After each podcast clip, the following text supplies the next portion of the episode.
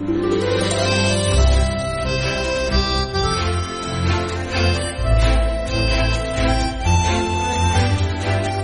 de uno Valdepeñas. Emilio Hidalgo. Onda Cero. Termine un programa nacional con cosas de, tanta enjundia que merecen de tanto análisis. Oigan, pues no, no porque, claro, ahora me quedo yo aquí, que tengo que iniciar el programa y estoy todavía dándole vueltas. Porque, claro, mis amigos no tienen por qué ser amigos de otros amigos míos. mis amigos no tienen por qué ser tus amigos. Vale, hasta ahí, hasta ahí hemos llegado. Pero luego lo otro de tus enemigos, si son lo suficientemente importantes, entonces son mis enemigos. no menospreciemos al enemigo, ¿eh? No lo menospreciemos porque, claro, si lo menosprecias, si bajas la guardia, te lían un Puigdemont y te la... Oh. Ah, no, no, no, si Puigdemont solo con darle cuatro cositas mm, va a tragar, va a tragar, o no, o no. resulta que te lleva al límite y como si fuera Toy Story y más allá, al infinito y más allá. Y ayer se dio esa circunstancia tan absurda de decir, bueno, pues han votado en contra de la amnistía los que querían la amnistía. ¿Por qué? Porque no es, eh, no es solo una amnistía ad hoc, es una amnistía ad hoc pusdemoniana. tiene que ser solo para Pusdemon.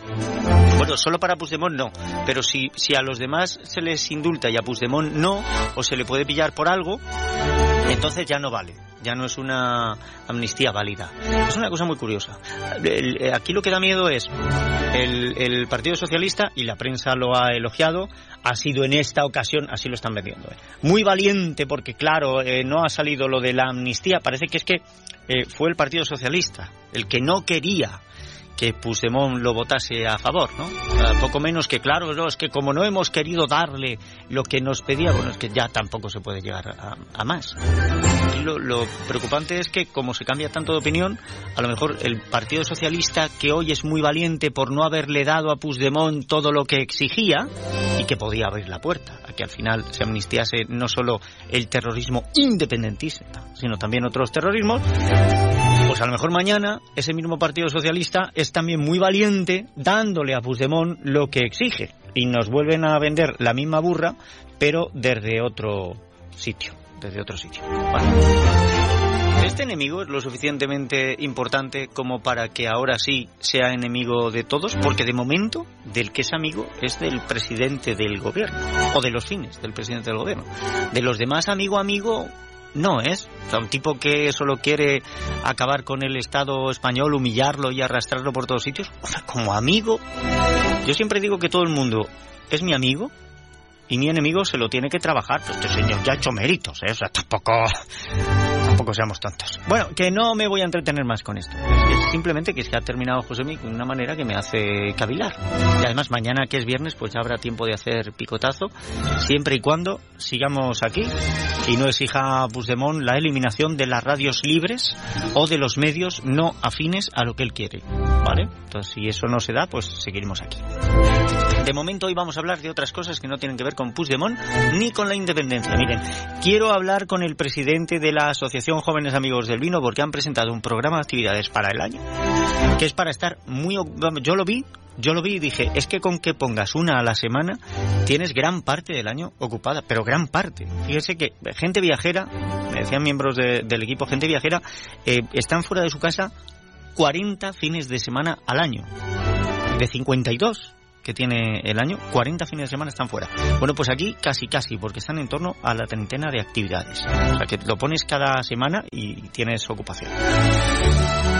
Luego quiero hablar también con Luis Delgado, es un joven valdepeñero licenciado en comunicación audiovisual que eh, como trabajo fin de grado ha hecho un videoclip. Y claro, el, el videoclip está muy bien. Luego escuchamos un poquito la canción y hablamos y tal. Pero pero oigan, aparte de que está muy bien, es que me suscitan muchas preguntas y quiero charlar con él.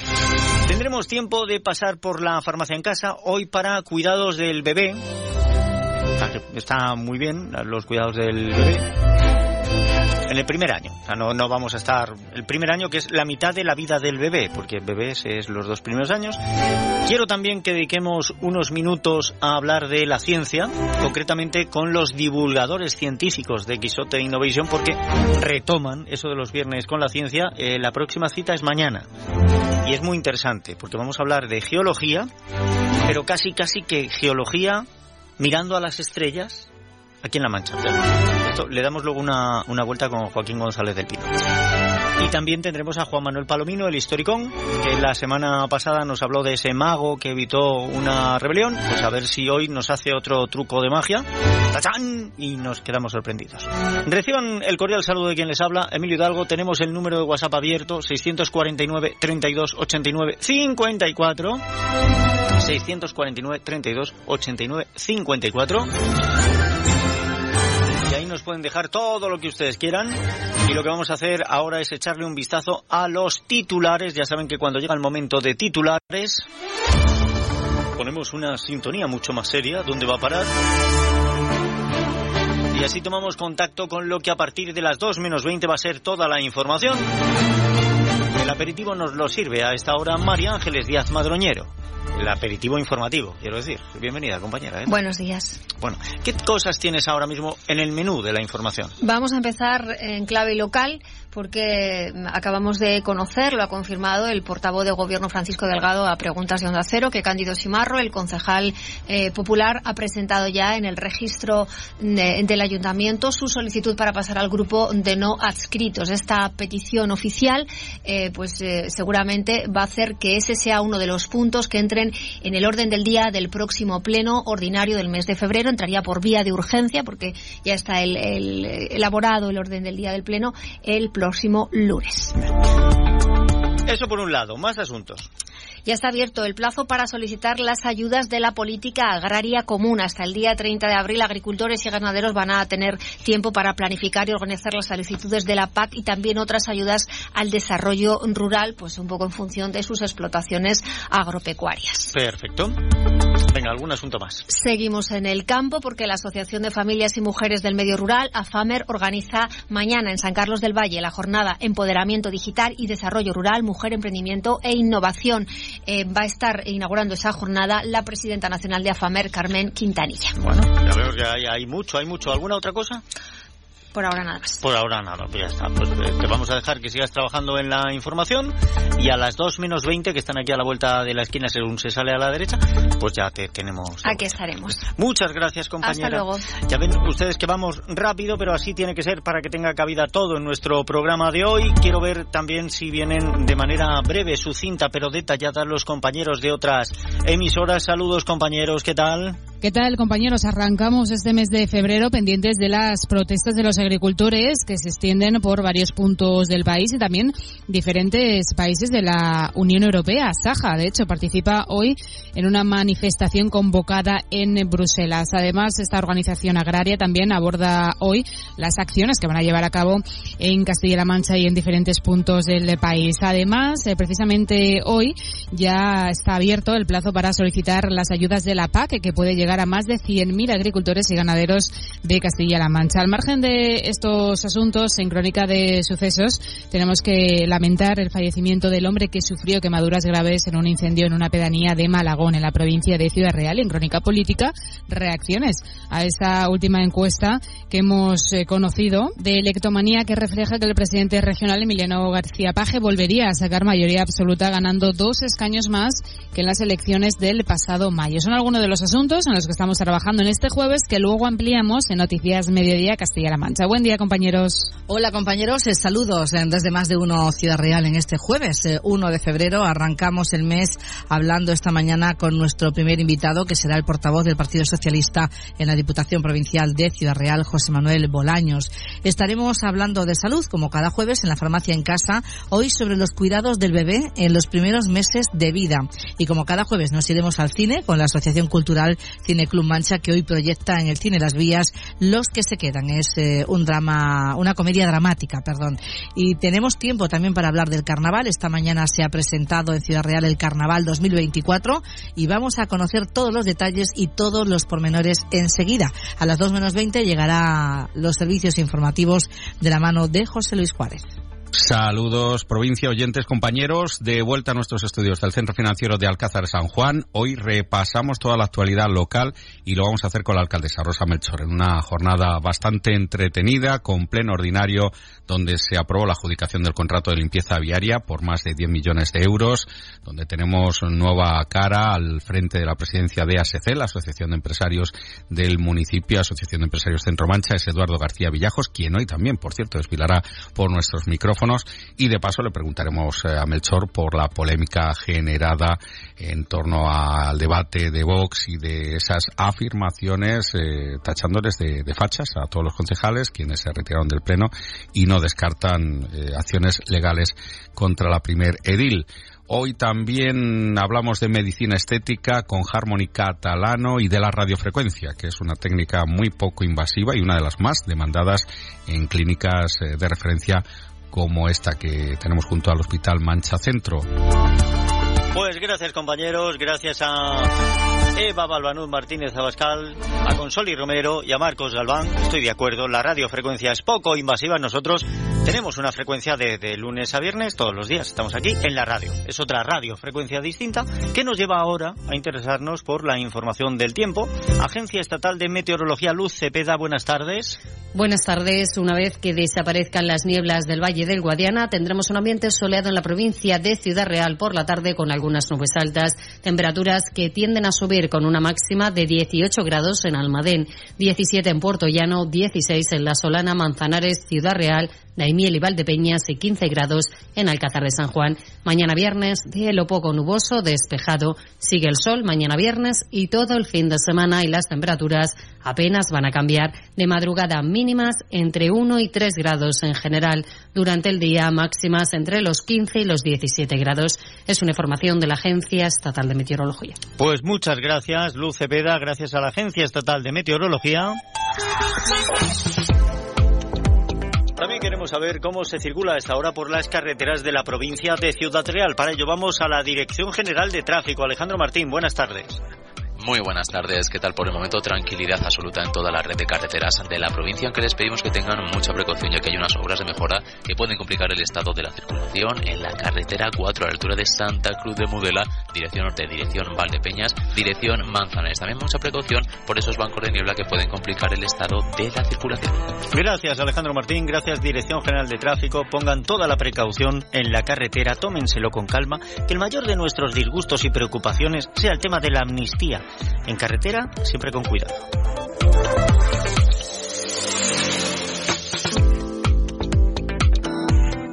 Las 12 y 32 minutos, casi casi las 12 y 33.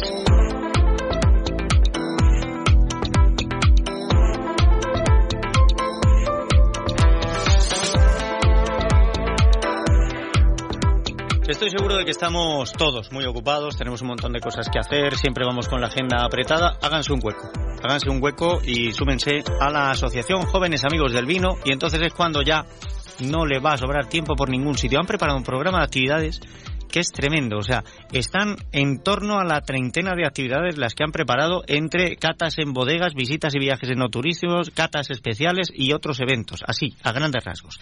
Déjenme porque para que desgranemos un poco este programa tenemos aquí al presidente de la Asociación Jóvenes Amigos del Villano de Valdepeñas. Él es Vicente Cruz. Vicente, bienvenido. ¿Qué tal? Hola, ¿qué tal? Ya de, ya de momento es invitado récord. O sea, voy a tener que instaurar aquí como en el hormiguero, lo de invitado platino. más que nada porque dos veces que hemos hablado y las dos lo ha hecho en estudio. Esto hay poca gente que lo haga, eh, también le digo. No, no es porque tenga mucho tiempo, ¿eh? Tampoco es eso. No, bueno, pero ha encontrado el hueco. Ha encontrado el hueco, sí, que ya es... Al final es como todo, ¿no? Es planificarse y, y cuando se planifica bien, pues eh, creo que sale, da tiempo para todo, ¿no? Bien, ahora, eh, ¿cómo se hace para, teniendo tan poco tiempo, organizar todo este programa? Es que, claro, yo he contado en torno a una treintena de actividades. Sí, la verdad es que hemos presentado un número importante y, y bueno, eh, yo creo que que estamos para trabajar, ¿no? Y para, y para eso hemos, hemos confeccionado, pues, como ves, unas, unas actividades muy variadas, ¿no? Porque también hay que tener en cuenta que, que tenemos un número importante de socios y, bueno, pues a algunos eh, les gusta más un, tipo de actividades, a otros otros y para ello eh, hemos tenido que, que pensar, ¿no? En, en, hacer las actividades bastante diversas. Dentro de lo que van a ser las catas en bodegas, me parece que pasan ustedes por todas las bodegas de, de Valdepeñas y entiendo que quizá a lo mejor haya alguna también de fuera. Sí, así es, no, no todas, eh, alguna todavía eh, no está aquí, ¿no? Pero bueno, que incluso hay tiempo para, para verlo y, posiblemente buscarle también una fecha, ¿no? Pero sí, son, son bodegas que no solo son de Valdepeñas, son también de la, de la región, de la comarca y algunas, bueno, pues de un poquito, un poquito más lejos, ¿no? ¿Y cómo se organiza esto con las bodegas? Quiero decir, ¿es fácil? ¿Son accesibles? ¿Hay alguna que sea un poquito más complicada? ¿O cómo es bueno, eh, yo creo que eh, la verdad que le debemos a ellas el, interés, ¿no? Yo creo que sí, y hay que agradecerle, ¿no? Que quieran estar con nosotros y, entiendo que, que, quieren estar con nosotros pues también porque es una, bueno, una forma de colaborar con, si son de Valdepeñas, evidentemente, con la gente de Valdepeñas. Ellos también trabajan no solo para, para hacer sus vinos, ¿no? Ellos hacen vino para, para vender, ¿no? Y todo lo que sea promocionar y, y demás, pues evidentemente están por la labor y de cual aprovecho también estos, este micrófono para agradecerles que cuenten con nosotros de, esta manera tan, bueno, pues tan fácil para nosotros porque están, hemos, vamos, sentimos muchas facilidades por parte de ellos, decir, mira, pues queremos estar ahí, eh, contar con nosotros y la verdad que, lo agradecemos. Si alguien todavía no conoce la Asociación Jóvenes Amigos del Vino, tienen que saber que eh, toda su labor está dedicada al conocimiento, a la protección, a la difusión de la cultura del vino. Si lo hiciéramos solo en esta comarca sería eh, mirarse el ombligo más que defender la cultura del vino. Por eso hacen visitas y viajes enoturísticos que les van a llevar por distintos puntos, entiendo, de la geografía nacional. O sea, están ustedes de la región.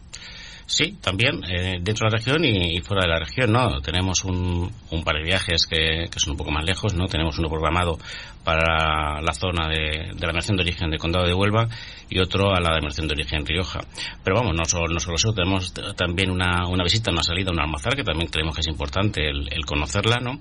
Y luego, pues, eh, un par de un par de bodegas que iremos in situ a, conocerlas ya, no, ya, no, conoceremos los vinos también conoceremos pues su, su viñedo sus instalaciones porque de alguna manera esto nos da también una información importante, ¿no? Que es el unir al viticultor, a las bodegas con, con nuestros socios. Y luego hay un, un, viaje que también, como tú decías, ¿no? La cultura del vino no solo es eh, hablar del vino y de una localidad, ¿no? Sino que también hay que conocer eh, otros sitios y también otras actividades. Y, y me refiero, pues, a, la visita que haremos, al viaje que haremos a una, a una bodega, en este caso, eh, Campo de Cristana, en el sentido que aprovecharemos también una visita para conocer el Festival Iron Fest dentro de una bodega y, creo que también puede ser muy muy interesante. Sí, sí, eh, maridaje entre, entre música y vino Em, de otra manera, porque claro, eh, aquí me imagino que además habrá distintos estilos de música, em, todos con, con, ese nombre, Airen, Airen Fest, qué bonito. es, va a ser interesante.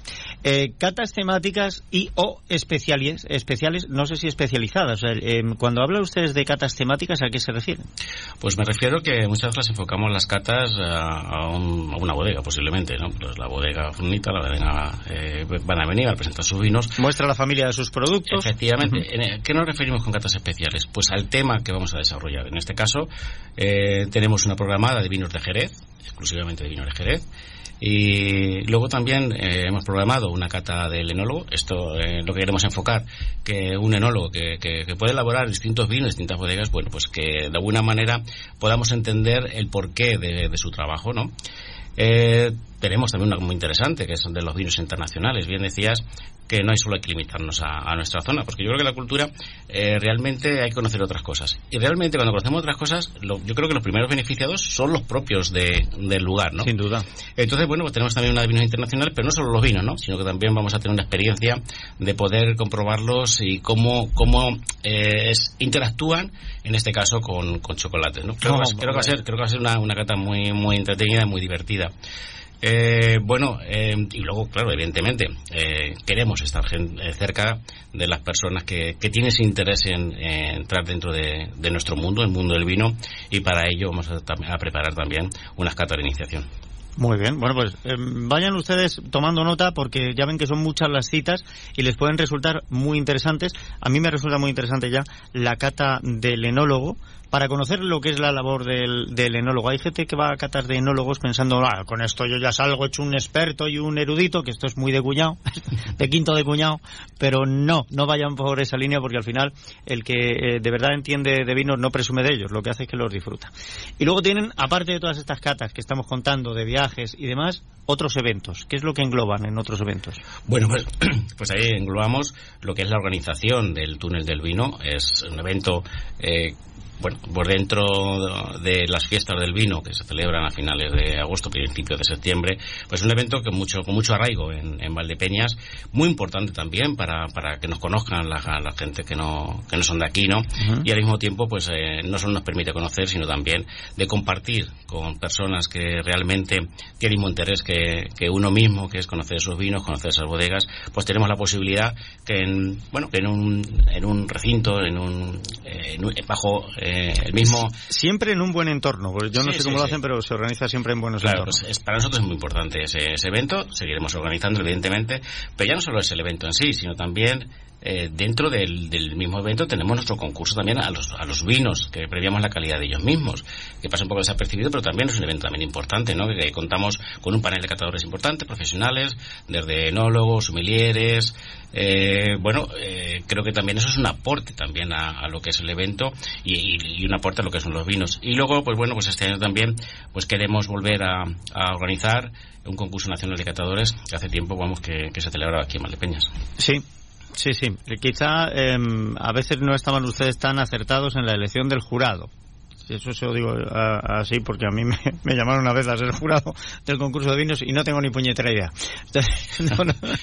Pero bien, Bueno, bueno, bueno, es interesante. que es importante también el, el- cuando es el concurso de, eh, digamos, de premiar a los vinos, Mm. no solo es cuestión de que evaluemos los profesionales sobre vinos, también el- la concepción que tiene el consumidor de ellos, esa es muy importante, ¿no? Sí, al que no entiende al final no le queda nada más pero, que eso, ¿no? Le- pero le gusta, le gusta Claro, lo que le gusta, lo que no claro, le gusta. Te, te preguntan y, y solo te puedes ceñir a eso, pues me gusta más o me gusta menos. Pues sí, pero dentro del- de los profesionales siempre decimos lo mismo. ¿Cuál es el mejor vino? Pues el que, el que se vende, ¿no? Y el que lo vende, el que, lo compra es el consumidor. Entonces también tiene mucho que decir. Sin duda, sin duda. Bueno, pues todo esto que les hemos desgranado así a trazo muy grueso, ya si quieren la pincelada de detalle, pues esto habrá que hacerlo con tiempo, son eh, las actividades que contempla este programa de Jóvenes Amigos del Vino para el año 2024. Si nos está escuchando alguna persona, se quiere unir a la Asociación Jóvenes Amigos del Vino, ¿cómo lo hace? Bueno, pues eh, principalmente a través de nuestra página web, Jóvenes Amigos del Vino, y ahí, bueno, pues es introducir sus datos y nos pondremos en contacto con ellos y, y nada, y le, y le informaremos de todo lo que tenemos y, y bueno, y a disfrutar de, de las actividades. ¿Y para cuándo tienen la primera? Eh, bueno, no recuerdo exactamente la fecha, pero creo que son dentro de 15 días. Dentro de 15 días aproximadamente. O sea, en un par de semanas me imagino que será una cata en bodega. Sí, eh, no, en bodega no, en, dentro posiblemente en el Museo del Vino. Eh, tendremos la, la oportunidad de, de conocer una bodega más y sus vinos. Y, y bueno, hay 15 días porque ahora vienen las fiestas de carnaval también. También. Y, hemos, hemos optado también que la gente no tengamos la tesitura de decir, oh, tengo una cosa o tengo otra, ¿no? Pues al final, Bien. después de carnaval arrancamos, arrancamos con fuerza y con muchas ganas y, y deseando que nuestros socios pues disfruten estas actividades. Pues ya ven ustedes, les van a dar la oportunidad de brindar por todo lo bueno que haya en su horizonte más cercano o de ahogar las penas, también se puede, también, cómo no. Vicente Cruz, muchísimas gracias por haber estado con nosotros y seguiremos de cerca las actividades de Jóvenes Amigos del Vino. Pues muchísimas gracias, Emilio, y, y nos vemos por ahí también, claro. Hombre, por supuesto. En 12 y 43 minutos nos vemos por ahí y a lo mejor incluso por aquí. Esto eh, ya les contaré a ustedes. Eh, antes de que vayamos a unos consejos y abramos el siguiente tema, eh, quiero contarles yo alguna cosita. Por ejemplo, que Juan Lu, Juan Luis Alonso Doral, el entrenador del Manzanares, del Queso Hidalgo Fútbol Sala Manzanares, ha renovado con el equipo hasta el 2027. Ahora ya lo que hay que hacer es eh, ir mirando, bueno, pues otras otras renovaciones que están ahí pendientes, pero que, yo creo que van a tener eh, una materialización dentro de poco, pues Daniel Gabriel está pendiente, Juan Emilio está pendiente. el tema de Cortés es distinto porque Cortés em, finalizará aquí y luego tendrá salida hacia otro hacia otro lado, pero no, no va a continuar en la disciplina del club, pero no se preocupen porque recambio seguro que van a, encontrar. Y aparte de eso, pues em, creo que también tenemos algunas novedades en cuanto al equipo de atletismo y del Vivela, del Quijote Vivela. Voy a mirar por aquí los datos porque me parece que, bueno, aparte de, buenos resultados el pasado fin de semana en cuanto al, al atletismo, creo que el Vivela eh, tiene también a gente convocada para participar en selecciones, gente muy jovencita.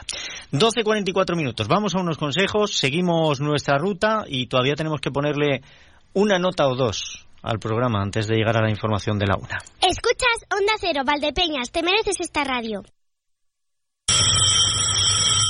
¿Combustibles La Solana? Dígame. Quería hacer un pedido de gasoil para la calefacción. Ah, sí, como siempre, señora Gómez. Enseguida mandamos el camión.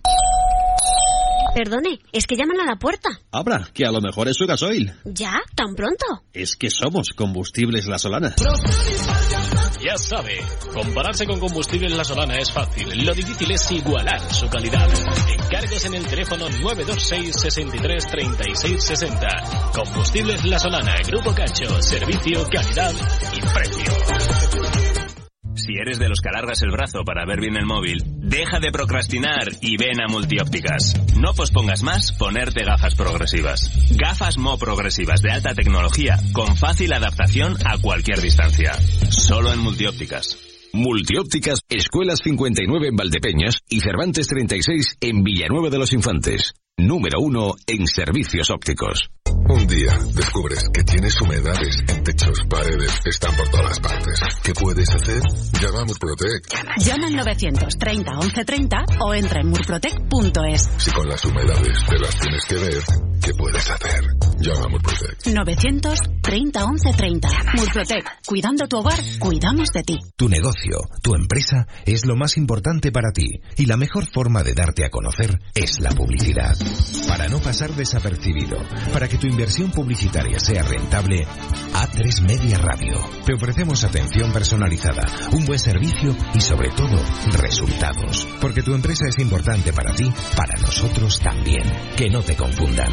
Tu publicidad en A3 Media Radio. Onda Cero Valdepeñas, 99.8 FM. Tu radio.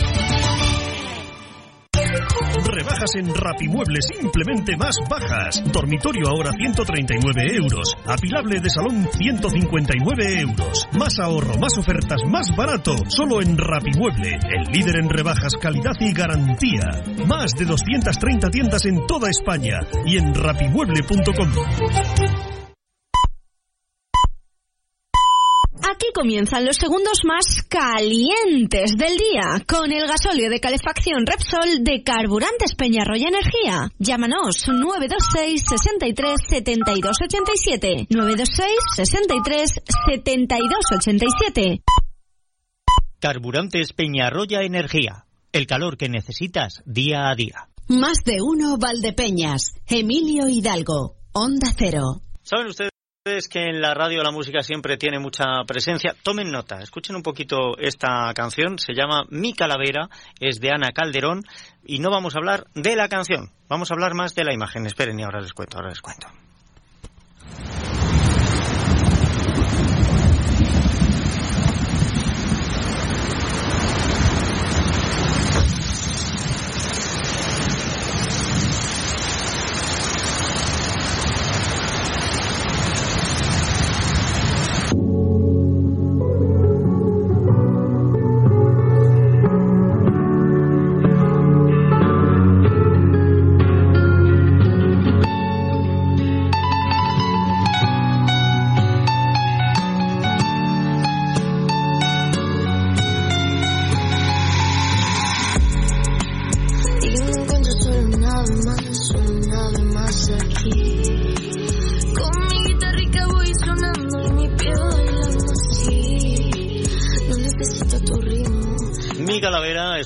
Canción escrita, compuesta, interpretada por Ana Calderón, pero como les digo, no nos interesa tanto la canción como la imagen.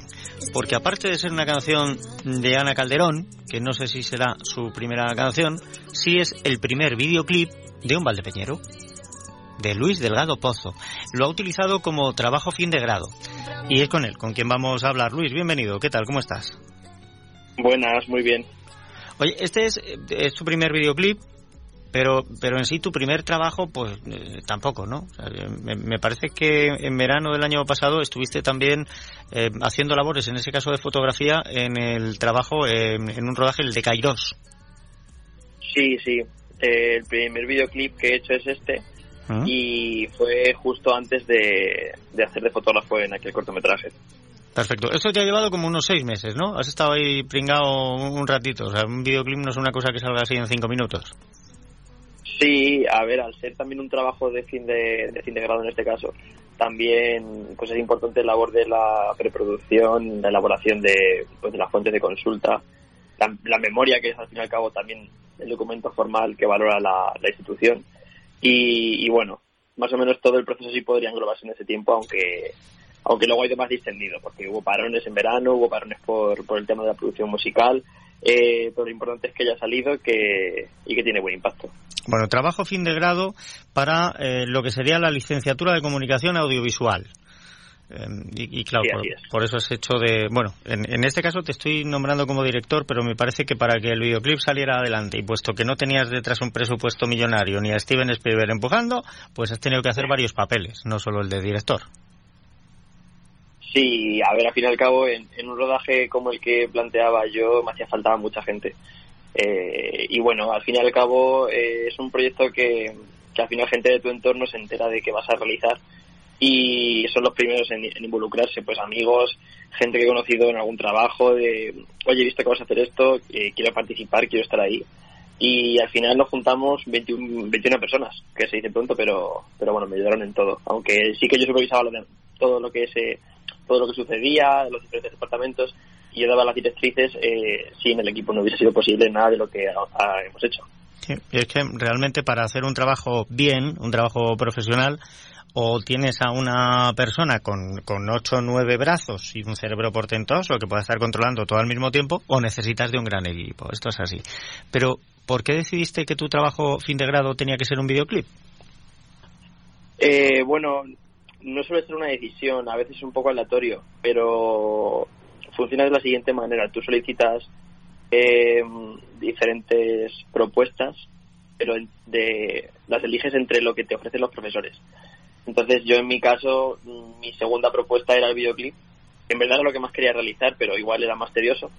Y, me lo concedieron eh, para mi sorpresa, entonces accedí completamente a hacerlo pero pero sí que si hubiese sido un trabajo libre de, cada uno elegir su tema, yo creo que también en el fondo habría tirado por ahí porque es una cosa que siempre me llama atención y, y mezclar el dinamismo de la imagen con, cosas muy visuales, referencias y, y, también más breves, ¿sabes? Que puedas realizar eh, pues para un proyecto como es este. Claro, cuando tú te refieres a que es más tedioso, es que vas a tener que grabar la misma canción completa muchas veces posiblemente no solo en, distintos escenarios, sino en el mismo escenario desde distintos ángulos, para luego poder hacer toda la composición. Con lo cual terminas cantando, sabiéndote la canción tú tanto como la artista.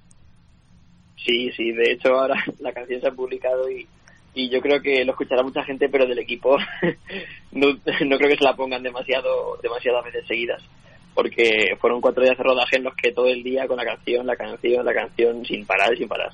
Sí, bueno, yo mi parte previa de escucharla para, para desarrollar la idea, que era todos los días escucharla todos los días y pensar a ver qué se me ocurría con ella. Eh, tú, em, con los profesores mm, por medio, que es como, como nos has contado que se hace esto, llegas al punto en que te dicen, videoclip, ahora. Los profesores te dicen, pues podía rodar el videoclip de Ana Calderón, o te tienes que buscar tú la artista que tenga un proyecto para poder hacerlo. Eh, no, tienes que buscarlo tú. Eh, en un principio, cuando cogí la idea del videoclip, lo que yo no pensé en su momento era que tenías que tener claro pues una producción musical detrás, que, aparte de ser complicado también son costosas eh, en cuanto a dinero. Y, bueno, yo en un principio cuando, cuando se planteó lo del videoclip, eh, desde el principio sí que pensé en, mi compañera Ana. De hecho, más compañeros míos de, de mi mismo grado, eh, a quien le tocase el videoclip, porque era una cosa que nos gusta a muchos, sabíamos que nuestra amiga Ana iba a estar ahí para que alguna canción tendría sin sacar para poder darle nosotros imagen. Entonces, eh, mi tutora del TFG me, me dijo que si lo veía muy complicado yo el tema de hacer una canción de cero, que si la composición musical, la letra, grabarla y demás, eh, que me, cambiaba, me podría cambiar la opción de hacer un corto. Que no es que me desagrade el corto, me gusta mucho, pero pero yo quería en ese momento hacer un videoclip, entonces no dudé en contactar con Ana y le decir a mi profesora que, que sí que podría tener algo para, para hacer. Y contacté con Ana y enseguida me dijo que sí, que, que claro, que tenía esta canción, la escuché y dije, eh, no voy a buscar más, es esta. A ver, a Ana se la estaban poniendo como a Felipe II. que quieres que te diga? ¿Tienes alguna canción sin sacar? Sí, te voy a hacer un videoclip. Te lo voy a hacer a nivel profesional. O sea, te va a quedar una... Porque la verdad es que el, videoclip es para verlo. Es una, bueno, una canción. Luego la gente que se meta en YouTube, que lo busque. Ana Calderón, Mi Calavera. Em, es una canción de desamor además con, con una letra eh, bastante original. O sea, realmente las cosas o los símiles que utiliza ella de la sangre para cuando te caiga la espina que tienes clavada. Es una cosa muy original y no está dentro de lo que ahora está sonando tanto. Que ves, por ahí podrías haber hecho también un, videoclip de esto facilón. Necesitas dos acordes, re y mi, ¿eh?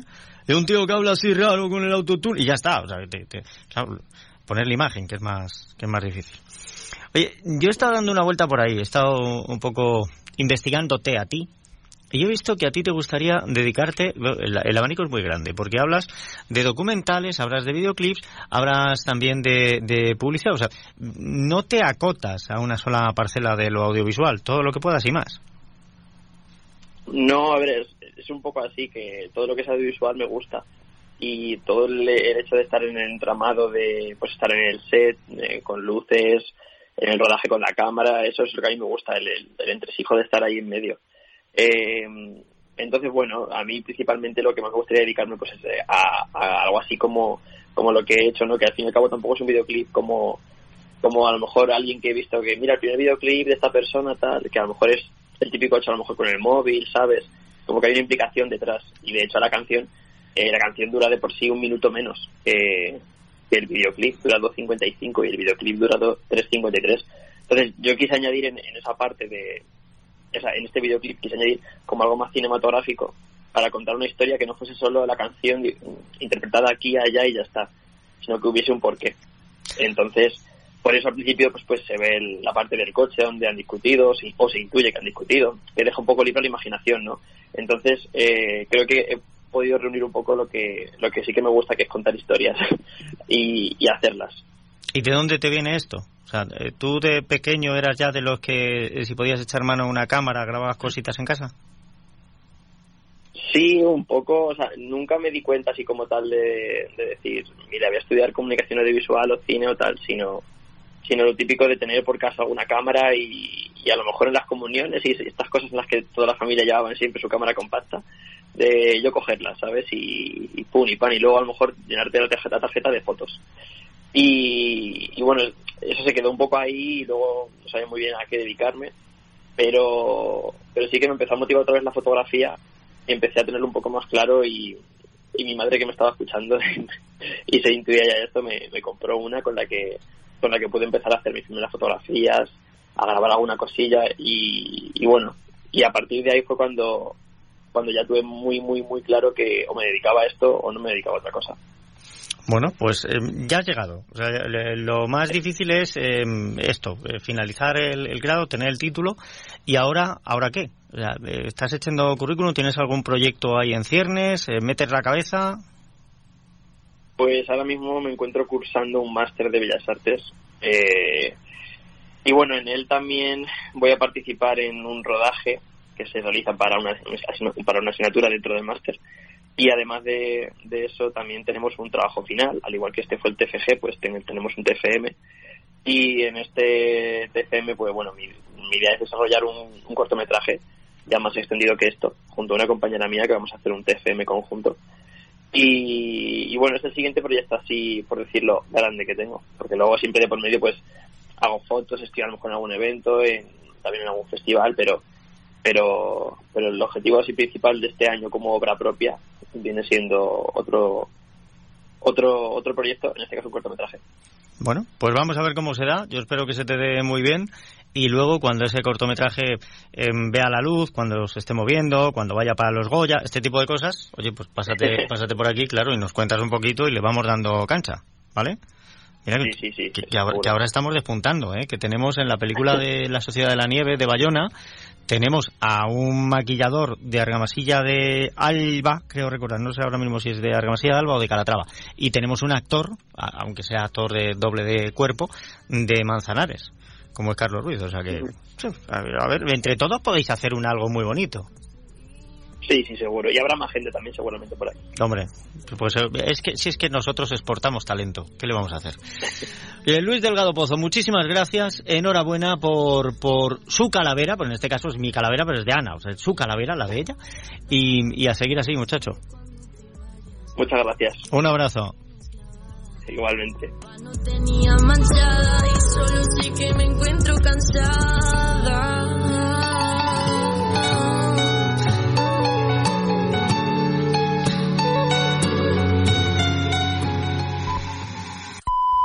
Es la una de la tarde, mediodía en Canarias.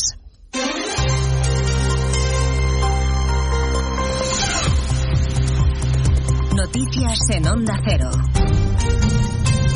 Buenas tardes, avanzamos algunos de los asuntos de los que hablaremos con detalle a partir de las 12 en Noticias Mediodía, empezando en Cataluña porque el presidente Per Aragonés acaba de declarar oficialmente la emergencia por sequía. Más de 200 municipios y casi 6 millones de personas están afectadas por las restricciones de agua ante la alarmante falta de este líquido. Barcelona, Marcos Díaz. En esta primera fase de emergencia se limita a 200 litros por persona y día el consumo de agua. El presidente de la Generalitat, Pere Aragonés, en todo caso, ha enviado un mensaje de tranquilidad. La sequera.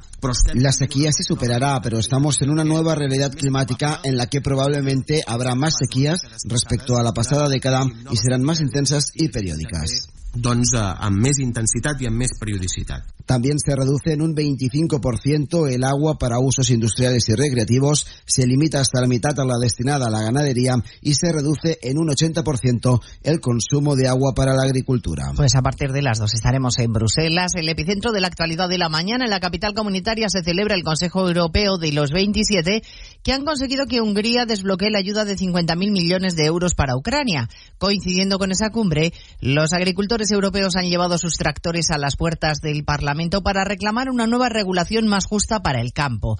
Las asociaciones españolas se han sumado a la Sonora Tractorada. Era importante estar hoy aquí. La COA nos hemos desplazado un grupo de agricultores y agricultoras de la organización para estar presentes en este proceso de movilización que tiene que ser la unidad de los agricultores europeos reivindicando un mercado justo y unos precios justos para agricultores y ganaderos. El gobierno de Macron trata de aplacar las protestas en su país con medidas de ayuda que va a detallar hoy mismo el primer ministro galo. Aunque sus transportistas siguen en pie de guerra y tratan de nuevo de bloquear con sus camiones los pasos fronterizos en España, problemas también en la frontera con Portugal y movilizaciones y tractoradas en Castilla y León. Redacción en Valladolid, Roberto Mallado. Los agricultores portugueses han cortado desde primera hora la A62 en la frontera en Salamanca y la circulación se ha tenido que desviar por la carretera nacional. Tractoradas también de nuevo en las provincias de León, Valladolid o Zamora capital.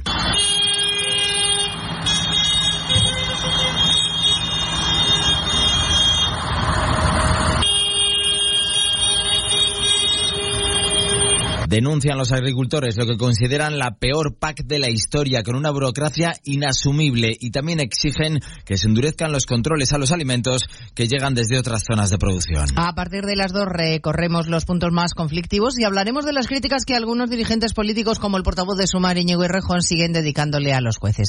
Pese a la petición de ayer del presidente del Poder Judicial reclamando que les dejen en paz, como recordarán. Desde Bruselas, donde participa en la reunión del Grupo Popular Europeo, Núñez Feijóo ha insistido en que dará la batalla en Europa para defender el Estado de Derecho.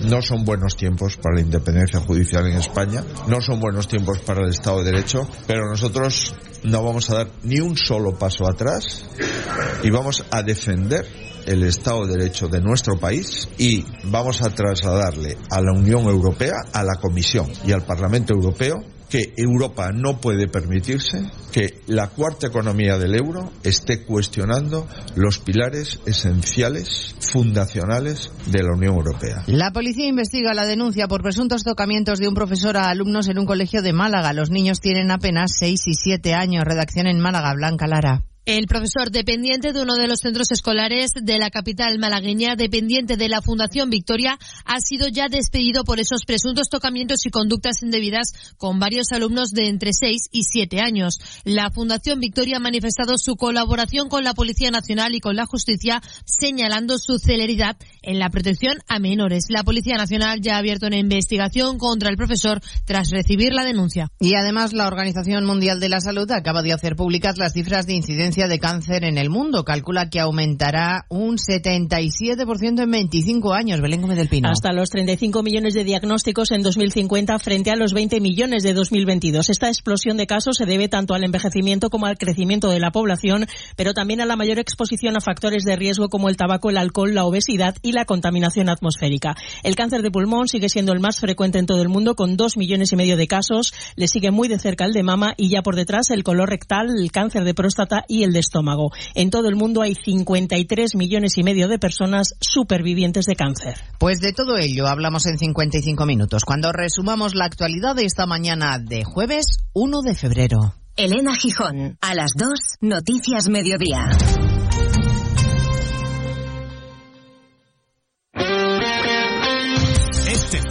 La liga se juega en Radio Estadio.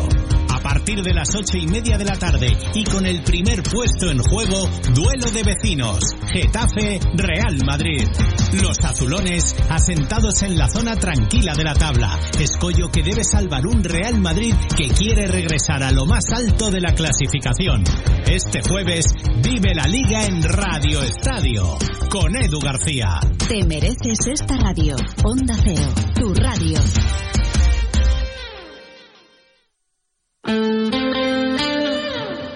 Valdepeñas, 99.8. Atención. Gran liquidación de prendas de piel en Peletería Lozano. Bisones, astracanes, res. Todo al 50, 60 y 70% de descuento. Solo en Peletería Lozano. Calle Ciruela 3, Ciudad Real. ¿Quieres descubrir un deporte que engancha, rodeado de naturaleza, al aire libre y muy saludable? La Federación de Golf de Castilla-La Mancha y los clubes de Castilla-La Mancha te lo ponen muy fácil. Ocho clases de iniciación en cualquier campo de la región por 80 euros. Entra en iniciagolf.es e infórmate. Inicia Golf. Si lo pruebas, te engancha. Atención. Gran liquidación de prendas de piel en Peletería Lozano. Conejo, res o mutón, una prenda por 80 euros. Dos prendas por 100 euros. Solo en Peletería Lozano, calle Ciruela 3, Ciudad Real.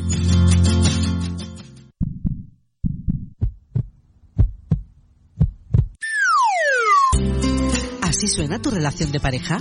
Reanímala en la antigua bodega Los Llanos del 10 al 17 de febrero.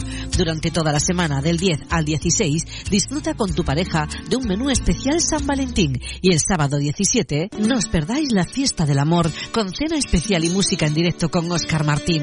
Haz tu reserva en el 926 31 2000 o venga a la antigua bodega Los Llanos en Valdepeñas. Y que viva el amor.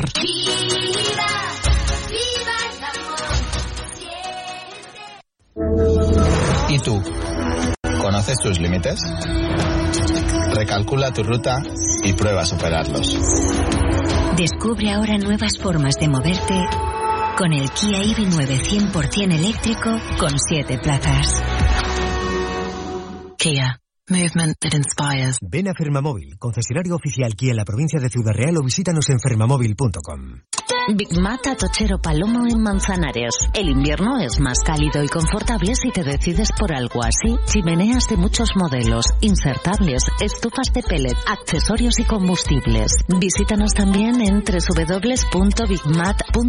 Financiación sin intereses. Visita nuestras nuevas instalaciones del polígono en carretera de Alcázar. Big Mata Tochero Palomo. Desde 1990, la tienda profesional de la construcción.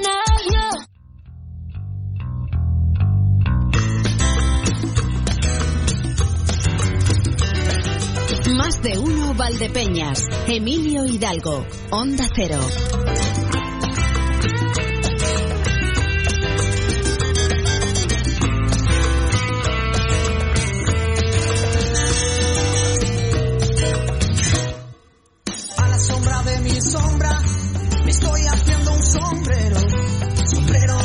La una y ocho minutos, casi la una y nueve. Venga, vamos, que se nos acumula la plancha. Bueno, es, es Fito, es Fito, pero... Pero, pero es muy joven o un clon muy bueno. Estrechinato y tú, a la sombra de mi sombra. Esto nos lo recomienda Nieves a través del WhatsApp. Por cierto, que también tenemos saludo de Juan por aquí. Dice, buenos días, saludos. Hoy, 1 de febrero, el pan más caro. España va bien. Sí, va bien. Ahí, bien. Bueno, eh, tengo por aquí algunos datos, a ver que se me quedaron. Del club de atletismo, del, del Valdepeñas Athletic Club. Eh, Asabú Pinés, el pasado fin de semana batió el récord de Castilla-La Mancha sub-20 de 400 metros. Paró el crono en 48 segundos y 47 centésimas. Un nuevo récord autonómico. Muy importante también. Luego, Mercedes Santos Orejón y Marcos Sánchez Valdepeñas eh, participaron el pasado sábado en el Campeonato de España de Campo a través. ¿Cómo? Pues, pues corriendo, como saben ellos correr y con un buen papel. Bueno, de hecho es que llevan una buena temporada. Marcos venía de proclamarse su campeón regional en el Cross Sub-16. Mercedes Santos Orejón había conseguido el bronce en la categoría Sub-18 en ese mismo campeonato. O sea enhorabuena, que sigan así, que sigan en, esta línea, porque están consiguiendo muy buenos resultados. Este fin de semana incluso eh, habían conseguido eh, algún primer. Marcos me parece que había conseguido el primer campeonato regional. 4.000 metros no está nada mal. ¿eh? Y Mercedes Santos Orejón, que lo hacía en 5.000 metros, hace una carrera de menos a más y termina en el puesto 44. Enhorabuena a ellos también. Y decía yo, había algo más, sí. En el Vivela, en el Quijote Vivela, la joven Dulcinea Nana ha sido convocada con la selección de Castilla-La Mancha para la realización del primer entrenamiento preparatorio para el Campeonato de España. Y Darío del Coso vuelve a ser convocado. Ya lo fue, pues con la sub-12, el sub-12 está ahí convocado también, con lo cual enhorabuena también a esos deportistas. No pierdo ni un instante que tenemos que ir a la farmacia en casa y seguir. Nos queda mucho, mucho, mucho recorrido. La farmacia en casa. Cuidamos de su salud, cuidamos de usted, porque su salud es lo primero. Es un espacio patrocinado por CINFA, el laboratorio más presente en los hogares españoles, en colaboración con el Colegio Oficial de Farmacéuticos de Ciudad Real.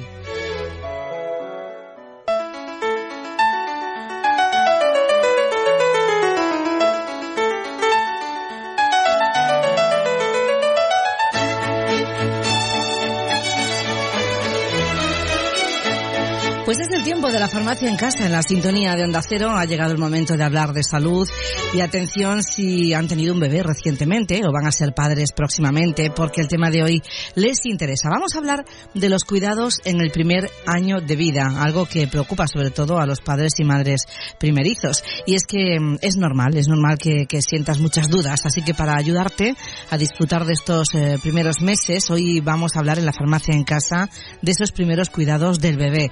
Saludamos a Rocío Molina Fernández Bravo, ella es farmacéutica adjunta y formadora colegial.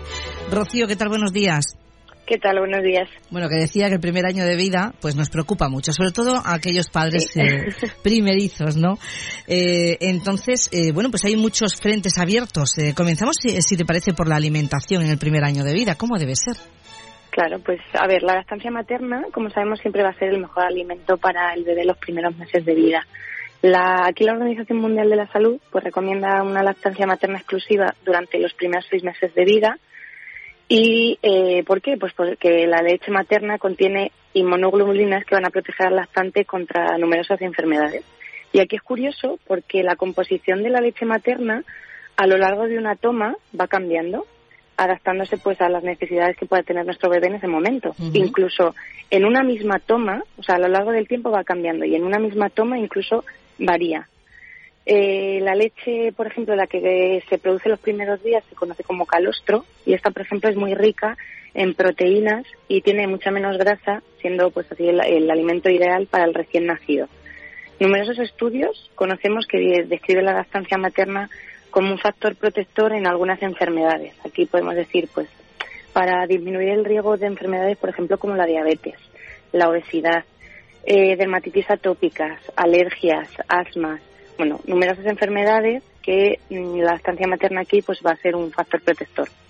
Luego, por ejemplo, las leches de fórmula, en este caso, eh, si no se pudiese dar eh, la estancia materna, eh, también son muy, eh, es una buena opción porque se intenta asemejar mucho a la leche materna. Son proteínas de leche de vaca o de cabra modificadas para asemejarse a la materna.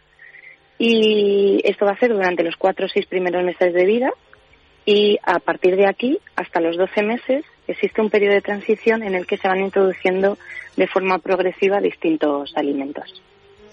Eso en cuanto a la alimentación en el primer año, eh, pero los cuidados también nos preocupan, sobre todo los cuidados de los primeros meses. El bebé va cambiando constantemente y debemos eh, adaptarnos, ¿no? El uno al otro. Sí. Mira, yo aquí destacaría cuatro cuidados que todo papá debería tener en cuenta. El primero eh, sería la limpieza del cordón umbilical. Eh, es necesario que este cordón umbilical lo mantengamos eh, hasta que se caiga, hay que mantenerlo seco y limpio. Y es tan importante que esté limpio como seco. Hay que limpiarlo muy bien con agua y jabón, limpiarlo más o menos una vez al día o siempre que se encuentre sucio. Y esto es para evitar infecciones. En el momento en el que apareciese mal olor, enrojecimiento de la piel o inflamación, o que apareciese una secreción purulenta, deberíamos acudir al pediatra porque es un signo de infección. El segundo cuidado que, del que yo hablaría sería la limpieza de los ojos. ¿Y por qué? Pues porque los bebés, la mayoría de ellos, eh, nacen con los, eh, con los conductos lacrimales obstruidos. Sí. Y esto pues da lugar a infecciones, porque ahí pueden crecer gérmenes. Entonces simplemente con dar masajes varias veces al día ayudaríamos a abrir el conducto y en el caso que necesitásemos pues limpiar el, el, ojo, que sepamos siempre que tenemos que utilizar una gasa para cada ojo, porque en el momento en el que hubiese infección en un ojo, se lo estaríamos pasando al otro. El tercer cuidado del que hablaría sería la aparición de los primeros dientes, uh -huh. que empiezan a, empiezan a salir entre los 6 y los 8 meses, y los síntomas que sepamos que están apareciendo dientes sería pues un babeo excesivo, que el bebé está más irritable o que necesita llevarse toda la boca o morderlo y puede aparecer también eh, fiebre que no suele ser muy alta. Y el último, y no menos importante, sería eh, los cuidados a la hora de, de, dormir del bebé. La cuna, parece que no, pero debe estar homologada. Esto no es una tontería. Uh -huh. El colchón tiene que ser duro y, por ejemplo, no, deberían, no deberíamos utilizar ni almohadas ni cojines hasta los dos años de edad porque existe un riesgo de asfixia y siempre al bebé lo debemos poner boca arriba a dormir para evitar la muerte súbita del lactante. Pues eh, importantes consejos para esos cuidados de los primeros meses del bebé. Y Rocío, ¿cuáles son los problemas de salud más frecuentes que tienen los recién nacidos? Pues mira, eh, los problemas de salud eh, más frecuentes a los que se enfrentan los padres, eh, uno de ellos sería el cólico del lactante, que es este llanto excesivo que empieza, suele aparecer entre la tercera y la sexta semana de, después del nacimiento del bebé y suele terminar cuando el bebé tiene entre tres y cuatro meses de edad. Uh -huh. sí. Este cólico del lactante, bueno, se relaciona un poco con la inmadurez o la alteración de la motilidad intestinal del bebé y es bastante molesto. La verdad, los, el llanto del bebé es bastante desesperante sí, para un es desesperante, padre. pobrecitos, que, que lloran un montón y no sabes cómo consolarles. Sí, sí. sí. Y otro problema de salud del que del que vamos que podríamos destacar sería la dermatitis atópica, que esta también es muy frecuente. Es una enfermedad inflamatoria de la piel que no es contagiosa, se suele eh, vamos es de carácter hereditario y se asocia pues a una piel más seca del bebé y que se irrita con facilidad. Pues cuando a lo mejor eh, papás que tienen barba, eh, bueno, dan abrazos al bebé o le dan besos, sí. ya empieza a aparecer un enrojecimiento de la piel. Puede aparecer por todo el cuerpo, pero es verdad que eh, suelen aparecer más en mejillas, en barbilla, también en los muslos, brazos y puede aparecer algo también en el abdomen. ¿Y cuáles son eh, los motivos de consulta urgente que nos deben llevar a, a urgencias? Sí, es, es verdad que eh, los papás primerizos pues nos volvemos un poco locos. Nos asustamos enseguida y nos vamos asustamos corriendo, enseguida, ¿no? efectivamente. Pero los motivos de consulta urgente que deberíamos tener en cuenta serían cuando eh, aparece coloración, coloración amarillenta de la piel, cuando el bebé no para de vomitar, son vómitos repetidos, Como he dicho antes, un mal olor en el ombligo nos debería dar un, un vamos, se nos debería eh, encender la alarma porque hay un síntoma de infección ahí en el ombligo y a lo mejor una temperatura corporal cuando supera los 37,5 grados y que esta temperatura no cese deberíamos acudir al médico. Y por último, Rocío, ¿alguna recomendación más para los papás? Sí, pues bueno, de vital importancia la realización de las, de las revisiones periódicas para asegurar pues que el, eh, se está haciendo un adecuado, vamos, que el, eh, se está desarrollando el niño adecuadamente.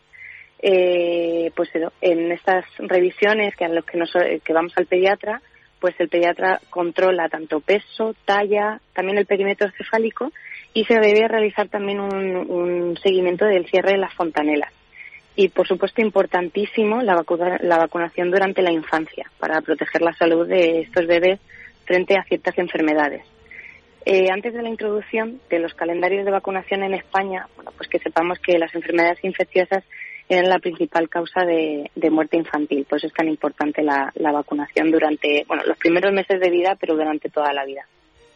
Pues esperamos con estos consejos, Rocío, haber ayudado a los papás a los cuidados en ese primer año de vida de su bebé. Muchísimas gracias, Rocío Molina, por estar con nosotros esta semana en la farmacia en casa. Gracias, un saludo. Hasta la próxima. Hasta aquí la farmacia en casa, un espacio patrocinado por CINFA en colaboración con el Colegio Farmacéutico de Ciudad Real. Resuelve tus dudas de salud de la mano de los expertos de CINFA en cinfasalud.com.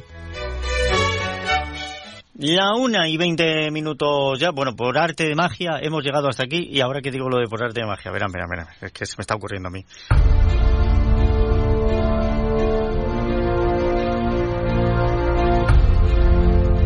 Nada por aquí, nada por allá. ¿Dónde está la pelotita? Este chiste es tonto, es tonto visto. Pues ya en la radio ya es una idiotez.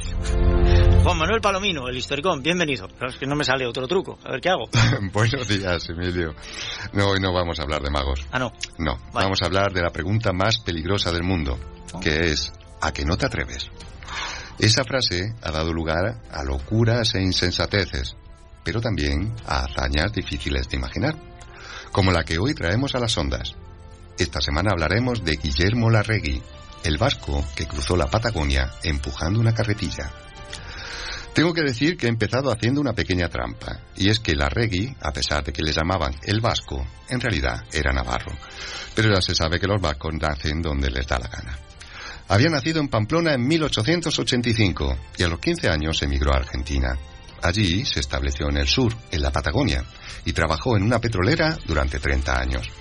Sin embargo, la empresa cerró y desde entonces trabajó en empleos precarios. En el descanso de uno de sus trabajos, los obreros empezaron a hablar de diversos temas. Salió el de los grandes exploradores y Guillermo soltó una frase que sería decisiva en su vida. A cualquiera de esos señores los desafío yo a hacer una travesía caminando y conduciendo además una carretilla de 100 kilos. Fue entonces cuando salió la pregunta que hemos dicho al principio. ¿A que no te atreves? Y Guillermo, que ya tenía 50 años, dijo sí, por supuesto. Sus compañeros se lo tomaron a broma. Incluso alguien le trajo una carretilla, pero no contaban con algo. Guillermo Larregui era vasco.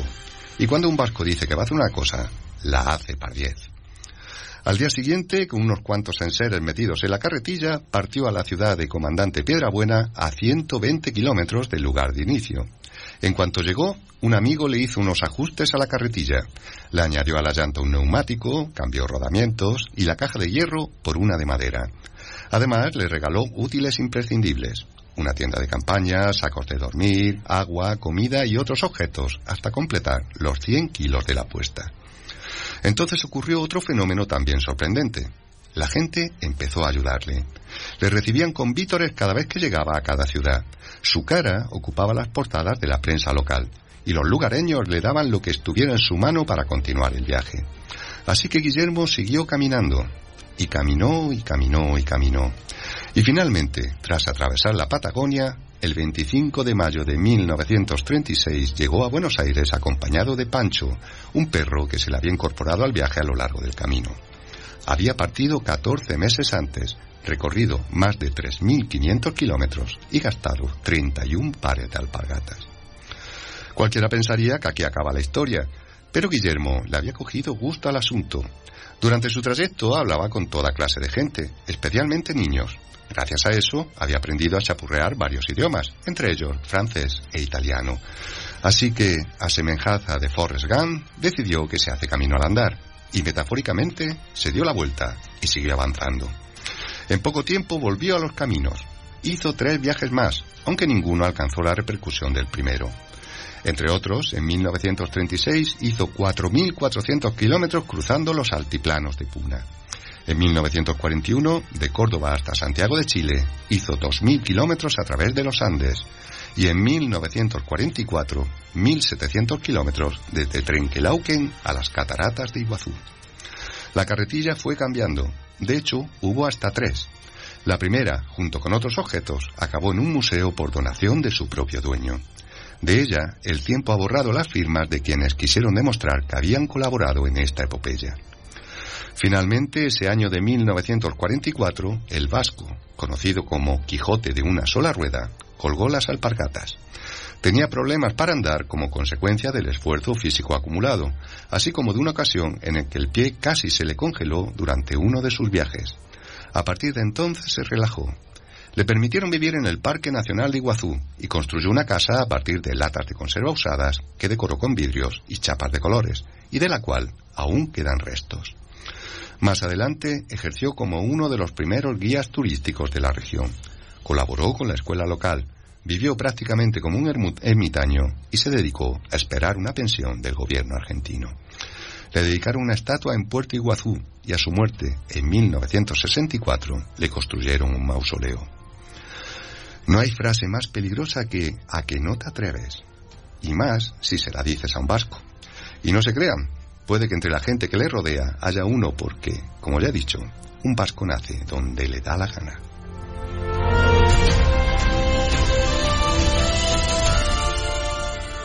Pero eso de que el vasco en realidad era navarro, o vasco nacido en Navarra porque le dio la gana, ¿Mm? no es la única trampa que has hecho. Ah, ¿no? No, no, no, porque la historia no, o sea, la pregunta no es esa. La, pre- la- la pregunta no, y de hecho fue un malentendido. Le estaba hablando de lo de la carretilla, su mujer ese día iba a hacer tortilla y se dio cuenta y dijo, no hay huevos. Y entonces él entendió que le preguntaban y dijo, sujétame el cubata. Y ahí es donde viene el hecho. Mm, yo es que no he querido utilizar esa frase, que en realidad es mucho más peligrosa que la de a que no te atreves, pero claro, estando en horario infantil, pues he dicho esta. A que bueno, no pero si la señora no tiene huevo para hacer la tortilla, pues tendrá ella que. Ya, Tendrá claro. que decirlo. Claro, claro. Avisó al marido y el Mm. marido lo entendió como, como que le como que le retaban. de alguna Mm, sí, de alguna manera, sí. Y conociendo a las vascas, posiblemente tuviera más huevos. Hasta aquí, ya, ya, ya. eh, la pregunta, ¿qué llevaba en la carretilla? O sea, 100 kilos, Llevaba 100 kilos. comida, agua, un saco de dormir, llevaba una tienda de campaña, en fin, diversos enseres que le servían en la travesía. Hasta 100 kilos. Y luego se dio la vuelta y siguió Y avanzando. siguió avanzando como los tercios españoles, que nunca retrocedían. Daban daban- media vuelta y, y avanzaban, avanzando. avanzaban, eso es, efectivamente. Pues eh, vamos avanzando también en el programa y en la semana. Así que dentro de siete días volvemos a estar por aquí. Esperemos que sí. Que seas bueno. Y tú también.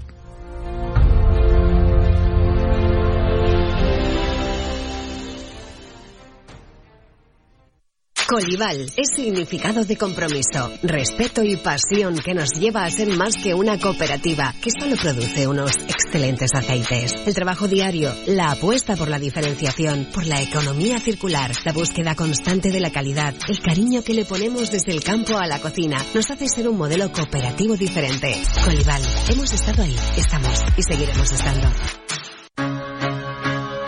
Caminero, moda. Caminero, calidad. Caminero, elegancia. Novios, padrinos, fiesta. Todo lo encontrarás en Sastrería Caminero, calle Castellano 7 de Valdepeñas. Y ahora también trajes de comunión. Caminero, siempre. CS Asesores, profesionalidad y conocimiento. Confíe en nuestro asesoramiento integral particular y empresarial. Elija una buena asesoría que le lleve todo. Pase por Avenida Primero de Julio 93 de Valdepeñas. Cándido Simarro, garantía de calidad. Centro Óptico y Auditivo Ana Díaz. Cuidamos de tu visión con los últimos avances tecnológicos, tratamientos para el control de la miopía y terapia visual para tratar diferentes problemas visuales. También de tu audición, adaptación de audífonos, estimulación auditiva y protecciones auditivas. Centro Óptico y Auditivo Ana Díaz, calle Bernardo Balbuena 7 de Valdepeñas. La detección precoz de cualquier problema es clave para poner solución. Escuchas Onda Cero, Valdepeñas. Te mereces esta radio.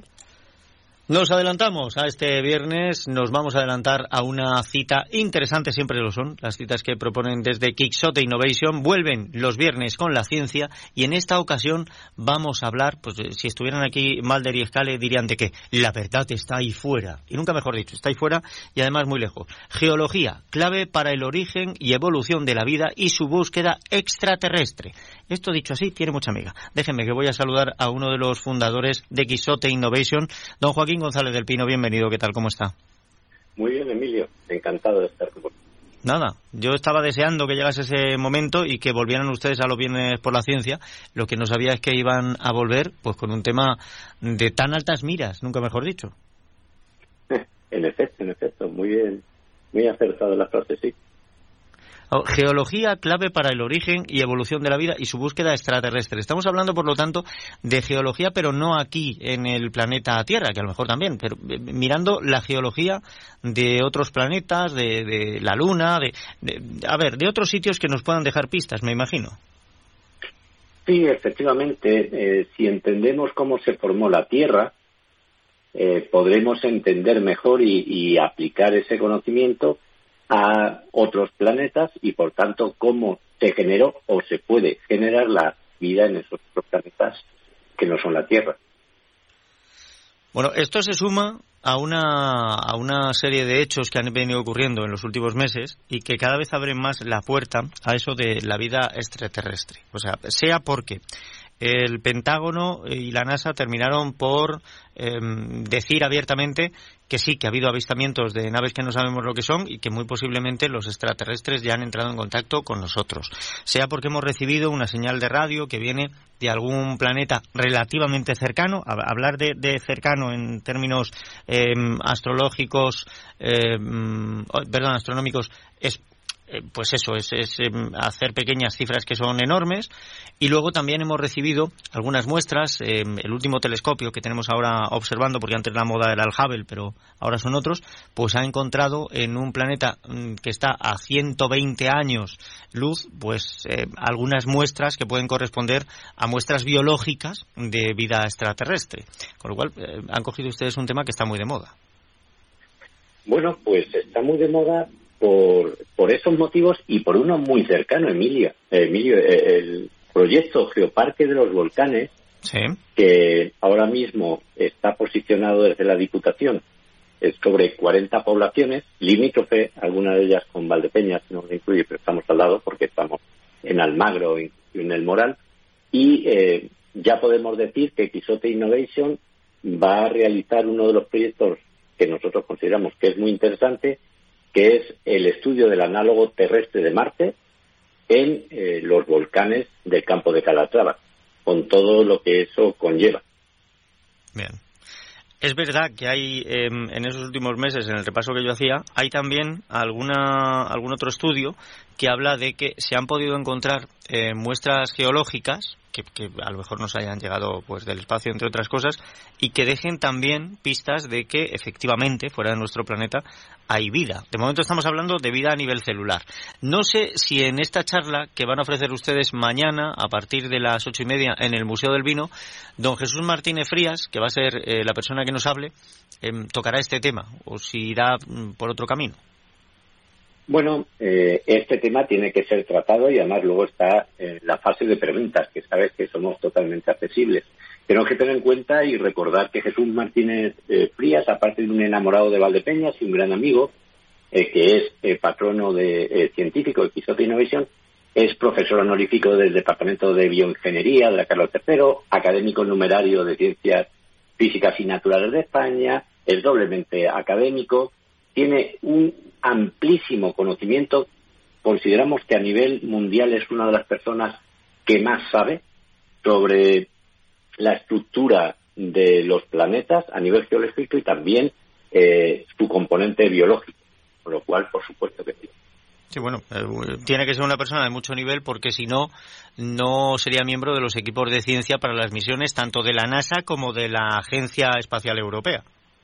Efectivamente, él estuvo, de hecho, las pruebas que se hicieron del rover Curiosity y Perseverance que se hicieron aquí en Almagro, que la gente no lo sabe, algunos de los instrumentos de medición se hicieron aquí contaron con la, con la colaboración de Jesús.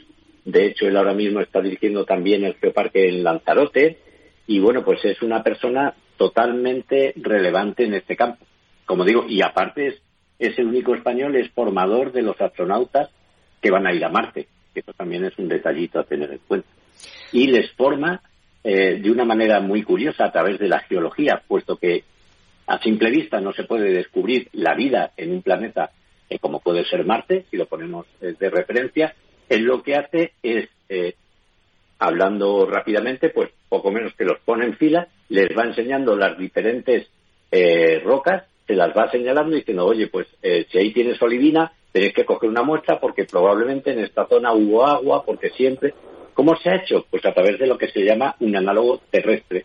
Se han hecho esos estudios en la Tierra y se ha visto, eh, bueno, pues el componente, perdona, si, si había habido agua, si eso era una formación volcánica o no, y todo esto, por supuesto, se puede extrapolar al planeta Marte. Es decir, si estudiamos la Tierra, que para eso eh, es nuestro proyecto en el Geoparque de los Volcanes, podemos entender perfectamente, porque, insisto, es un análogo terrestre, eh, podemos entender cómo es Marte.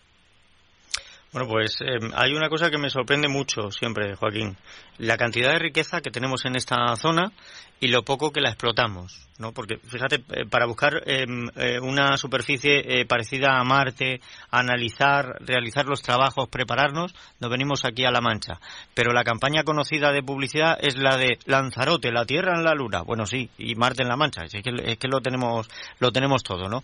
Bueno, pues, a, ver, a ver si vamos poniendo en valor todo lo que hay en, en pues mira, mm, hilando con esto que estás diciendo, nuestra siguiente conferencia va a ser eh, con Estrella, que es una eh, profesora de la Universidad de Castilla-La Mancha, especialista a nivel internacional en turismo inteligente, vamos a hacer una conferencia de turismo rural inteligente, es decir, cómo podemos aprovechar los recursos en un ámbito como el nuestro para generar riqueza. Y eso va perfectamente unido con la conferencia que vamos a tener este viernes en el Museo del Vino, como sabes, a las ocho y media. ¿Por qué? Porque consideramos que tenemos que entender el territorio y luego tenemos que saber obtener el beneficio de algo que es nuestro y que hemos cuidado y, generaciones anteriores también han, cuidado por nosotros.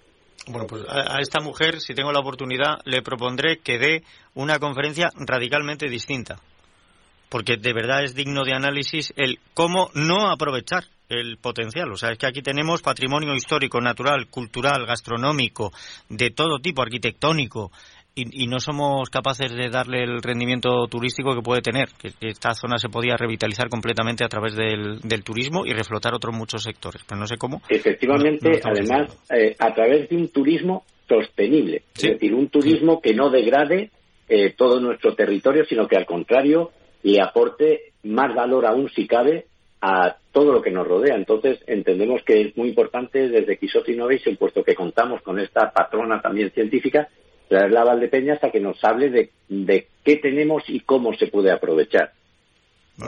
pues eh, eso será la próxima charla, que será ya el mes que viene.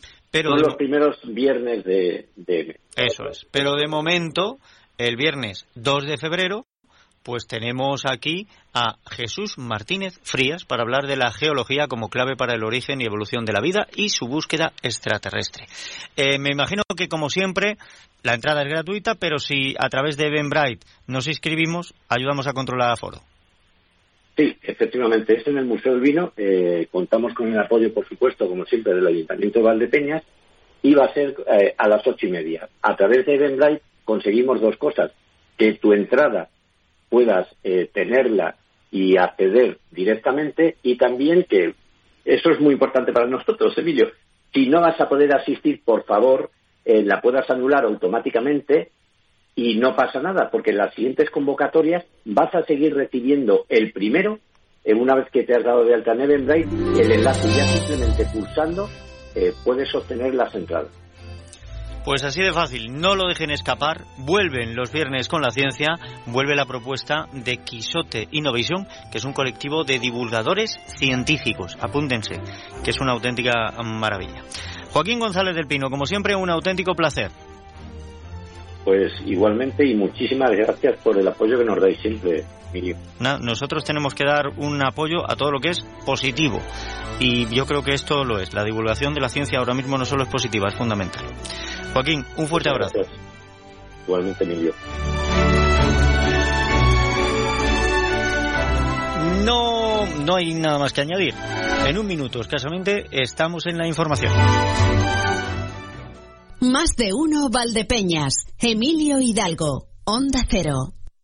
Quesos El Hidalgo. Toda una vida fabricando el mejor queso manchego en cualquiera de sus variedades. Quesos Campo Mancha, con denominación de origen. Autovía Andalucía, kilómetro 172, en Manzanares. Quesos El Hidalgo. Venta directa también en la fábrica los domingos por la mañana. Vinos Concejal. El vino de tu cooperativa vinícola de Valdepeñas. Pide tu copa de concejal y déjate llevar por su cuerpo, su aroma su sabor. Tempranillo, verdejo, crianza, reserva, airén, el que más te guste. Y Malala. Su frescura y aroma te sorprenderán. En Vinícola de Valdepeñas ya tiene los vinos de la nueva añada. Bebe vinos concejal. Pídelos en tu establecimiento habitual o ven a Cooperativa Vinícola de Valdepeñas. Autovía de Andalucía, kilómetro 198-300. Vinos concejal. Que no te falte en tu mesa. En Onda Cero Valdepeñas, Noticias Mediodía, María Ángeles Díaz. Buenas tardes, tiempo para la actualidad más cercana a las noticias de Valdepeñas y esta comarca y antes de entrar en detalles adelantamos algunos contenidos en titulares. El concejal Cándido Cimarro ha solicitado ya a través del registro electrónico del Ayuntamiento de Valdepeñas pasar del Grupo Municipal Popular al de no adscritos. El sistema de atención a la dependencia cierra el año con cifras récord en la provincia de Ciudad Real, más de 18.600 personas atendidas y 25.000 prestaciones y servicios. Y la Asociación de Familias y Mujeres del Medio Rural, AFAMER, organiza una jornada sobre empoderamiento digital y desarrollo rural en San Carlos del Valle.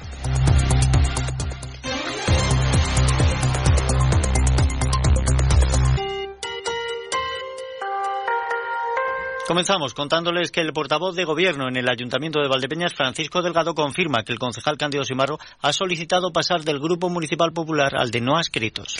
El edil indica en su solicitud presentada a través del registro electrónico de la Administración local que esta decisión es consecuencia de los últimos acontecimientos ocurridos respecto de su persona. A finales del pasado mes de noviembre, la justicia condenaba a Cándido Simarro por conducir bajo los efectos del alcohol. El cambio de Simarro al grupo de no adscritos se incorporará previsiblemente por vía de urgencia al orden del día del pleno ordinario del mes de febrero previsto para el próximo lunes. Así lo ha adelantado a preguntas de Onda Cero el portavoz de Gobierno, Francisco Delgado, que no ha querido profundizar en las causas o consecuencias de este cambio. Es una decisión aunque quizá en su situación él hubiera actuado de forma diferente, ha afirmado Delgado. A nivel personal yo solamente puedo añadir, utilizando el refranero, que sabe más el, el loco en su casa que el cuerdo en la ajena. Evidentemente también añadiría que la estética forma parte de la ética y las formas y el comportamiento y las conductas que cada uno o una tenemos dice mucho de qué, qué o quiénes somos y por tanto esta decisión es una decisión muy personal que debe de tomar la persona afectada y podrá o no compartirse, pero es la suya. No sé si fuera la que yo tomara, pero esta es la suya, que es a quien le corresponde ahora. Fuentes consultadas por Onda Cero señalan que la dirección del PP en Valdepeñas considera que Candio Simarro no debe seguir como concejal asociado al partido una vez que existe una sentencia condenatoria. Por su parte, el portavoz del Ejecutivo Valdepeñero ha realizado estas declaraciones en el marco de una rueda de prensa donde ha dado a conocer los principales puntos del Pleno de febrero. En esta sesión ordinaria se prevé aprobar la modificación de la relación de puestos de trabajo para la creación de dos puestos de conductor de los dos nuevos autobuses urbanos eléctricos. Los vehículos han sido adquiridos por el consistorio con una inversión de 842.000 euros cofinanciados por la Unión Europea con fondos Next Generation. En mayo ese servicio de transporte público de autobuses debe estar en funcionamiento, ha señalado Francisco Delgado.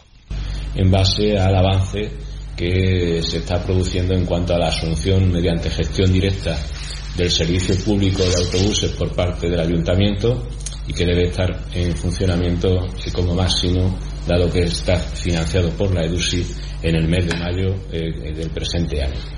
Con esta decisión lo que se hace ya es una actividad o actuaciones administrativas que permitan la puesta en marcha cumpliendo el periodo establecido por la subvención concedida de los 400.000 euros en el orden del día también se reflejan otras cuestiones como la aprobación inicial de la ordenanza reguladora del uso del Centro de Iniciativas Empresariales de Economía Social y del reglamento de depósito, custodia y devolución de los objetos perdidos. También se va a fijar como día no lectivo escolar para el curso 2023-2024 el 14 de febrero, miércoles de ceniza, y se dará cuenta de la información periódica económico-financiera del cuarto trimestre de 2023. Cambiamos de ámbito para contarles que el sistema de la atención a la dependencia cerró el año pasado con cifras récord en la provincia de Ciudad Real, más de 18.600 personas atendidas y 25.000 prestaciones y servicios. Datos históricos que ha ofrecido la delegada de la Junta de Comunidades en la provincia, Blanca Fernández, ha destacado que desde que el Partido Socialista ha vuelto a gobernar en Castilla-La Mancha en 2015 se han incorporado 9.600 personas de la provincia a este sistema de atención, mientras que las prestaciones han sido 13.000 más. El objetivo es que cuando finalice esta legislatura se alcance la cifra de 25.000 personas atendidas por la ley de dependencia en Ciudad Real. Vamos a seguir trabajando indudablemente para conseguir el objetivo que ayer marcaba el presidente Emiliano García Paje, ¿no? que es superar las 115.000 personas atendidas en el sistema de la dependencia en Castilla-La Mancha. Eso significará, significará que superaremos las 25.000 personas atendidas en el sistema de la dependencia cuando finalice la legislatura en la provincia de Ciudad Real. Por tanto, todavía nos queda mucho trabajo por delante, nos queda mucho por hacer, hay muchos recursos públicos que poner a disposición. Desde el año 2015 la teleasistencia ha subido un 800%, la ayuda a domicilio un 200% con 5.000 personas atendidas y las prestaciones vinculadas al servicio han crecido un 700%. Además, se han creado los servicios de autonomía personal para atender a personas con grado de dependencia 1 y 2, unos servicios que llegan a 1.500 personas en 94 poblaciones de Ciudad Real. En cuanto al llamado limbo de la dependencia, el número de expedientes pendientes del plan individual de atención se ha reducido en un 97% y actualmente solo quedan por resolver menos de 200 expedientes. Eulalio Díaz Cano es el delegado provincial de Bienestar Social es el tiempo medio de tramitación de, la dependencia. Si en Castilla-La Mancha se sitúa en 191 días, muy por debajo de los 324 días de la media nacional. En la provincia, en Ciudad Real, estamos hablando de 158 días, es la mitad del tiempo eh, que una persona tiene que esperar para haber reconocido su grado de dependencia eh, si lo comparamos con la media nacional. Además, el sistema de dependencia ha generado 6.500 empleos en la provincia, casi todos femeninos y en el medio rural. Superamos la 1 y 46 minutos. Ya está abierto el plazo para solicitar las ayudas de la política agraria común. Hasta el día 30 de abril, agricultores y ganaderos tienen tiempo para planificar y organizar sus solicitudes de la PAC, así como otras ayudas al desarrollo rural en consonancia con sus explotaciones agropecuarias y silvícolas. Julián Martínez Lizán, consejero de Agricultura, Ganadería y Desarrollo Rural, destaca su importancia para el sector primario. El gobierno regional abre hoy el plazo para solicitar la PAC y otras medidas de ayuda al desarrollo rural destinadas a más de 100.000 agricultores y ganaderos de nuestra región. Y tenemos que poner en valor que con esta convocatoria cumplimos el plazo que nos ha pedido el presidente de la región, Emiliano García Paje, de abrir las solicitudes a partir del 1 de febrero para agricultores y ganaderos y que estos soliciten esas ayudas tan importantes para complementar su renta. En términos económicos, el gobierno regional pone a disposición de los agricultores y agricultoras de la región y de los ganaderos y ganaderas en torno a 700 millones de euros que suponen un gran empuje a la economía regional. A partir de hoy se pueden solicitar, por un lado, los pagos directos financiados con cargo al Fondo Europeo Agrícola, que son los correspondientes a la ayuda básica a la renta para la sostenibilidad, ayuda redistributiva complementaria a la renta para jóvenes agricultores y los ecoregímenes. Y también se convocan las ayudas asociadas para agricultores y ganaderos. En cuanto a las ayudas de desarrollo rural financiadas por FEDER, se convocan a través de la solicitud unificada las destinadas al cultivo de plantas aromáticas para mejora de la biodiversidad, reforestación y creación de superficies forestales, gestión sostenible de viñedos de secano, agricultura y ganadería ecológica o intervención en apicultura para la biodiversidad. El plazo finaliza el 30 de abril. Hay un apunte más en cuanto a cifras relacionadas con el campo. Las indemnizaciones abonadas por Agrosegura a los agricultores y ganaderos de la provincia de Ciudad se elevaron hasta los 21,6 millones de euros el año pasado. En Castilla-La Mancha fueron 178 millones, récord histórico, son más del doble de la cuantía abonada en 2022. Los siniestros registrados por los cultivos herbáceos han sumado una gran parte de las indemnizaciones indemnizaciones pagadas por agroseguros, seguidos por la uva de vino y las hortalizas. Por cierto, la Asociación de Familias y Mujeres del Medio Rural, AFAMER, organiza la jornada Empoderamiento Digital y Desarrollo Rural, Mujer, Emprendimiento e Innovación en San Carlos del Valle. La jornada se celebra mañana viernes en la Hospedería Santa Elena de San Carlos del Valle, marcada en el programa La Mujer Rural como impulsora del desarrollo que AFAMER organiza con la financiación del Ministerio de Agricultura, Pesca y Alimentación. Se han programado dos ponencias, una sobre la PAC y la titularidad compartida con sus posibles ventajas para la mujer rural. A continuación, una mesa redonda para debatir sobre la digitalización de la mujer rural y después un debate con los asistentes y una exposición de conclusiones. La jornada va a ser inaugurada por la presidenta nacional de Famer, Carmen Quintanilla. Llegamos al final de nuestro tiempo. Volvemos a tener una cita con la información mañana a las 8 menos 5 con María Ángeles Díaz Madroñero. Compañera, disfruta del día. Igualmente, hasta mañana. Se despide Emilio Hidalgo. Mañana a las 12 y 20 volvemos a estar aquí en una nueva edición de Más de Uno Valdepeñas. Ahora enseguida llega Noticias Mediodía en Castilla-La Mancha. Sean buenos que es de lo poco que sale económico.